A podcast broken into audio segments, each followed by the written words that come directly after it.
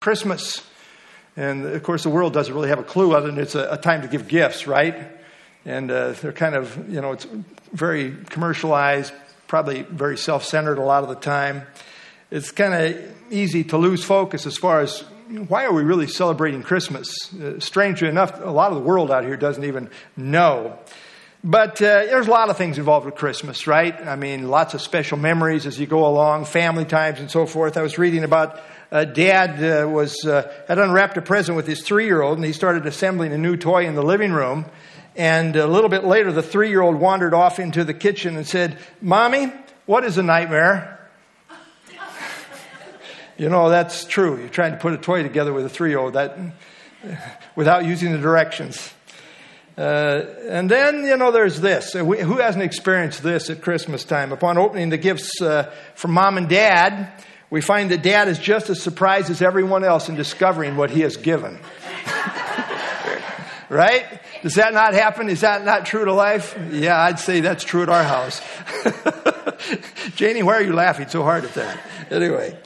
Uh, yeah, JD does the shopping in our house, pretty much. Anyway, well, lots of family fun, and, and that's all good. Praise the Lord for those special times of sharing in that way.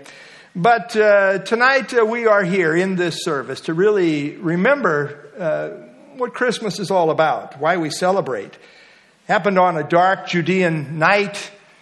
Uh, those shepherds were out there in the fields. They were watching over their flock, and it was, it was dark. It was night.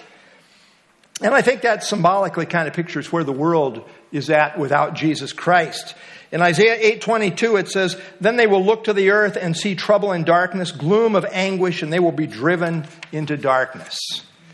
But as we read on a few verses later, we get into to chapter 9 of Isaiah, and it says, The people who walked in darkness have seen a great light. Those who dwelt in the land of the shadow of death, upon them a light has shined. Wonder what that light might be. Well, we know as we read on in the story. Well, in the, on this dark uh, night in the Judean hills, we read, as Albert read for us, Behold, an angel of the Lord stood before them, and the glory of the Lord shone around them, and they were greatly afraid. Out of the darkness, suddenly the glory of the Lord shone forth. And the shepherds, it says, were greatly afraid, as you can well imagine. And then uh, out of the light came the message, the angelic message. And it said, Luke 2:10, the angel said to them, "Do not be afraid, for behold, I bring you good tidings of great joy, which will be to all people, for all people." A message of, of great joy, good tidings of great joy. And that message subdues our fears. It's a, it's a message of good tidings and great joy. It's for all people. And what is the message? Well, there is born to you this day in the, in the city of David a Savior who is Christ the Lord. You know, today, today's headlines uh, don't really seem as like there's peace on earth. The angel went on to say, uh, You will find the babe wrapped in swaddling clothes lying in a manger. And suddenly there was with the angel a multitude of heavenly hosts praising God and saying, Glory to God in the highest, and on earth, peace goodwill toward men. Like I say, that's interesting, isn't it? A peace on earth, goodwill toward men. We don't see a lot of peace. 2020's seen a lot of strife, political strife, lawlessness, rioting, division, conflict, a worldwide pandemic.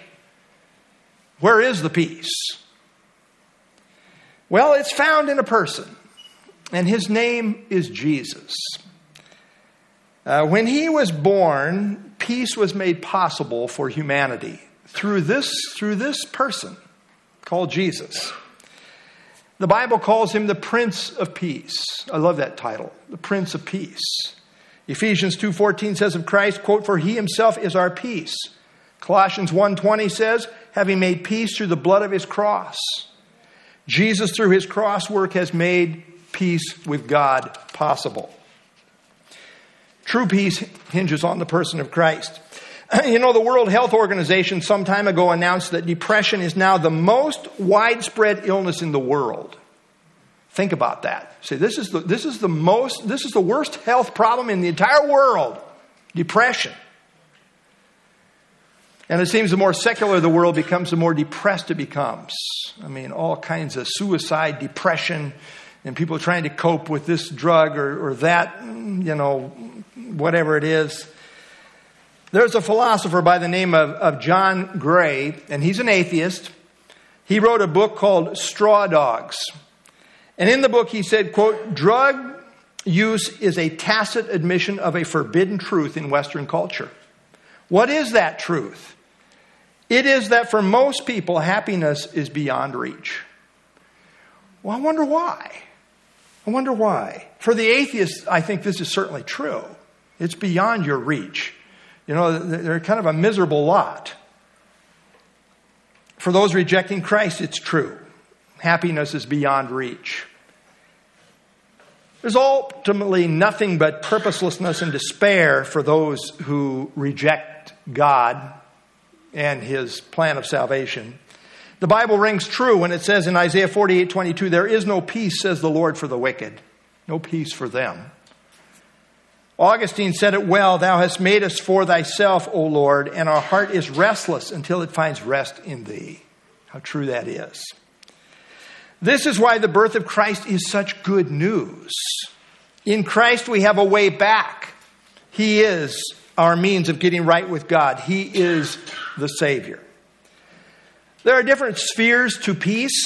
Uh, to start with, in Christ, we individually can have peace with God. How, how wonderful that is. Uh, I still remember what it was like to not really have peace with God, living a worldly life. I'd come home at night and crash, and I'd say, Lord, forgive me for everything I did today. I, I did believe there was a God. I did believe that uh, if I died, I'd probably go to hell, but I, did wanna, I didn't want that to happen. As believers in Christ, the war is over. We are no longer enemies with God. All is well between God and us. We are forgiven. This is the ultimate in peace. Romans 5, 8, and 9 says, God demonstrates his own love toward us in that while we were still sinners, Christ died for us. Much more than having now been justified by his blood, we shall be saved from wrath through him. For if when we were enemies, we were reconciled to God through the death of his son. That's where we were, enemies of God. But now we're at peace. We've been reconciled, been brought back into a right relationship with God through the death of Christ. Well, Christ has made peace with God possible through his death on the cross, but it must be personally applied, personally appropriated. Romans 5 1 says, Therefore, having been justified by faith, we have peace with God through our Lord Jesus Christ. The night before Christ was crucified, he said something. I love the message Christ left with the disciples just as he's approaching the cross. And he said in John 14 27, Peace I leave with you, my peace I give unto you. Not as the world gives, do I give to you. Let not your heart be troubled, neither let it be afraid. Well, what's the basis of this peace? Christ says it's his peace, and he's leaving it with his disciples. What's the basis for it? Context, right before the cross, he is saying this. It's on the basis of his cross work, which lay straight before him, that he could leave us his peace. We live in a fallen world full of strife and misery, but I want to reiterate with the angel a message of good tidings and of great joy for all people. A Savior was born who is Christ the Lord. He grew up and he went to the cross for the express purpose of taking our penalty. God's an all holy God. There's an awesome price for sin. The consequence is death. He took our death, paid our penalty. So we could have peace with God, we could be forgiven. So, yes, for the individual who receives Christ on earth, peace, goodwill toward men. That's our experience personally. But there's more. For God's people, we are called not only to know peace with God in the sense that our sins are forgiven, but we are also to be, if you will, peace agents, making a difference in the world. As God's people, we're here to now live in peace with one another. I hope we're, we're at peace, right? You're not, you're not declaring war on me tonight, are you? I, I hope not. If so, this message is really for you. Anyway. Uh, and me uh, as well. Applies to me, certainly, first and foremost. Being right with God is now the basis of being right with each other. And it's all centered in Christ. God's Spirit now lives inside of us as His people. And part of the fruit of the Spirit is peace, God's peace. The way God's people carry on is to be really, I think, a little flavor of heaven on earth.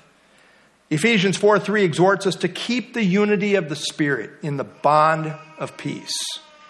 Colossians 3:15 let the peace of God rule in your hearts to which you also were called in one body and be thankful.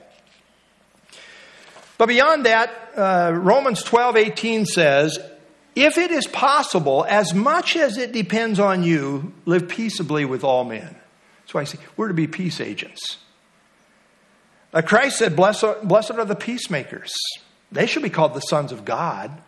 I mean, this is what God's all about. He's a peacemaker. He's the ultimate provider of peace in, in sending his son so that we might have peace with him. But now he wants his children to be peacemakers as well.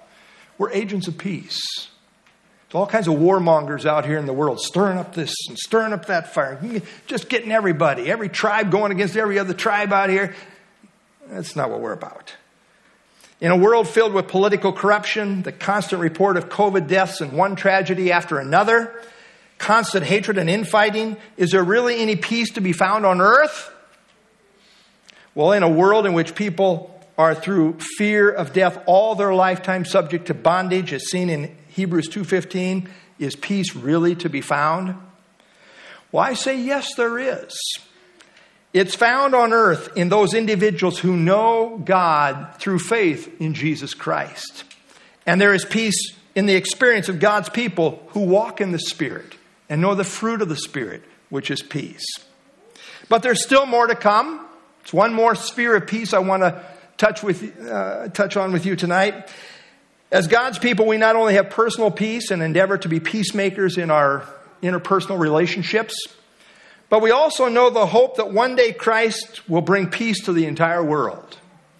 You know, we pray, right? Uh, didn't Jesus teach us to pray, Your kingdom come, Your will be done on earth as it is in heaven? You think there's war going on in heaven right now? No, it's not. It's a peaceful context. And one day, when Christ brings in his kingdom, it's going to be a, a peaceful context in the world as well. And we're still praying to that end. When Christ was born, the wise men came seeking to worship the one born King of the Jews. The angel announced to Mary that she had found favor with God, and he said, Behold, you will conceive in your womb and bring forth a son, and shall call his name Jesus. He will be great and will be called the Son of the Highest. And the Lord God will give him the throne of his father David. And he will reign over the house of Jacob forever. And of his kingdom there will be no end. That's the second coming. First coming, he came to die for our sins. The second coming, he's coming back to reign. There is going to be a fulfillment of the, of the second part, just like there was of the first part. 700 years before the birth of Christ, the prophet Isaiah prophesied this Unto us a child is born, fulfilled. Unto us a son is given, and the government will be upon his shoulder. You know, we got government problems, but not in this day, not in the kingdom. The kingdom government's going to be on Christ's shoulder. And his name will be called Wonderful.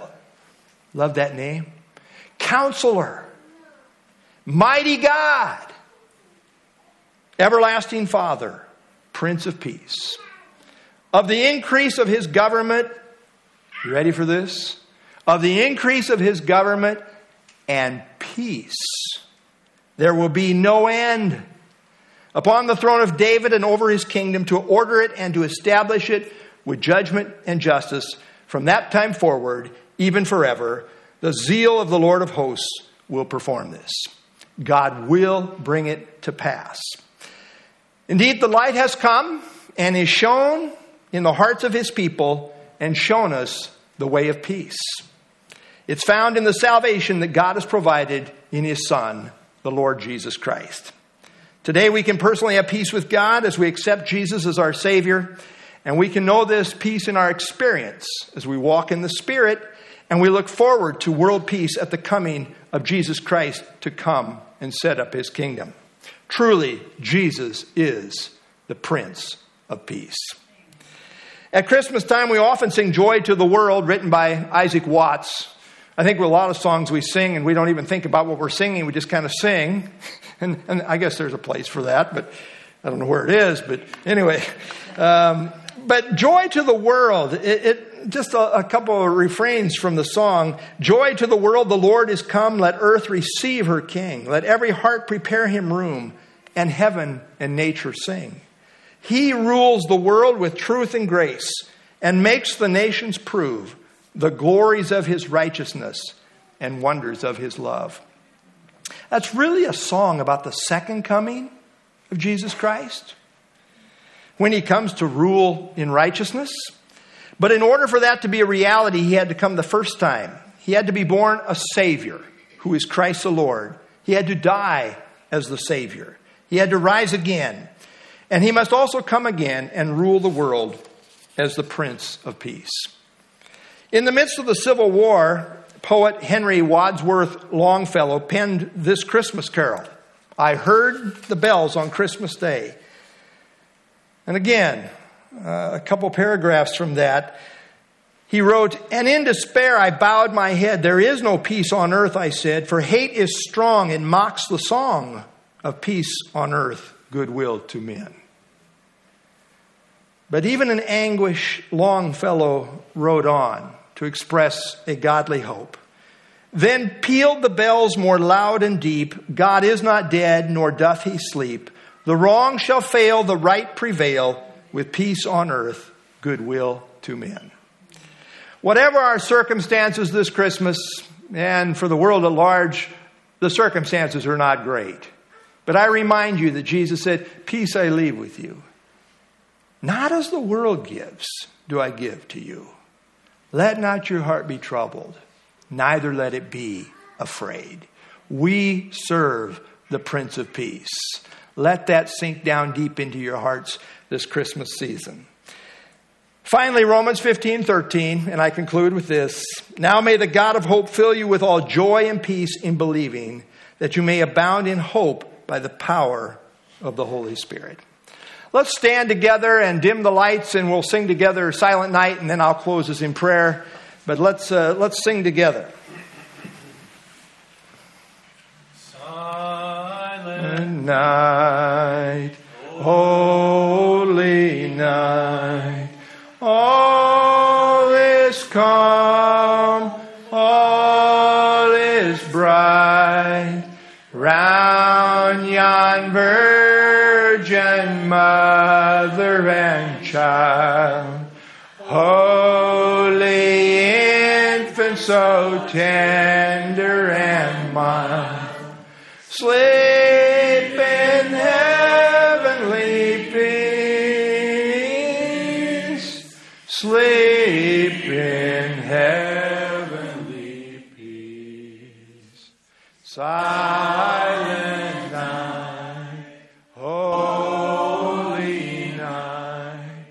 shepherds quake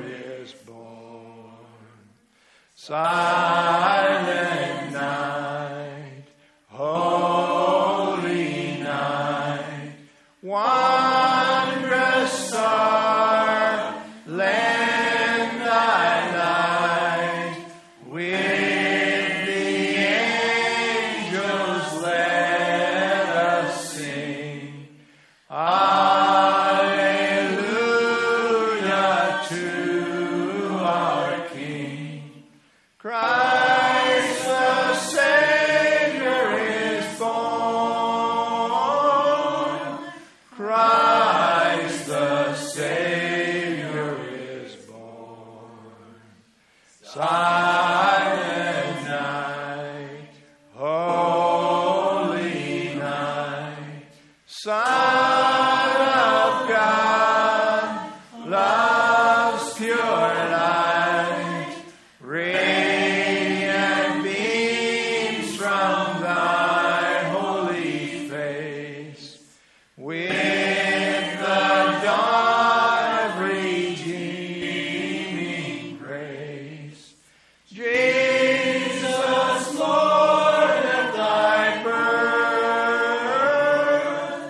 Jesus, Lord and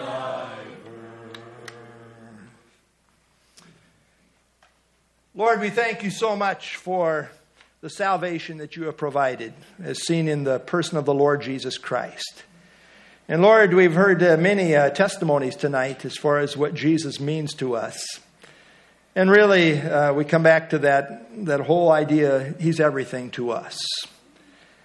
For time and eternity, uh, Lord, all that you have provided, all that we have, is found in Jesus Christ. And so we want to thank you tonight for providing.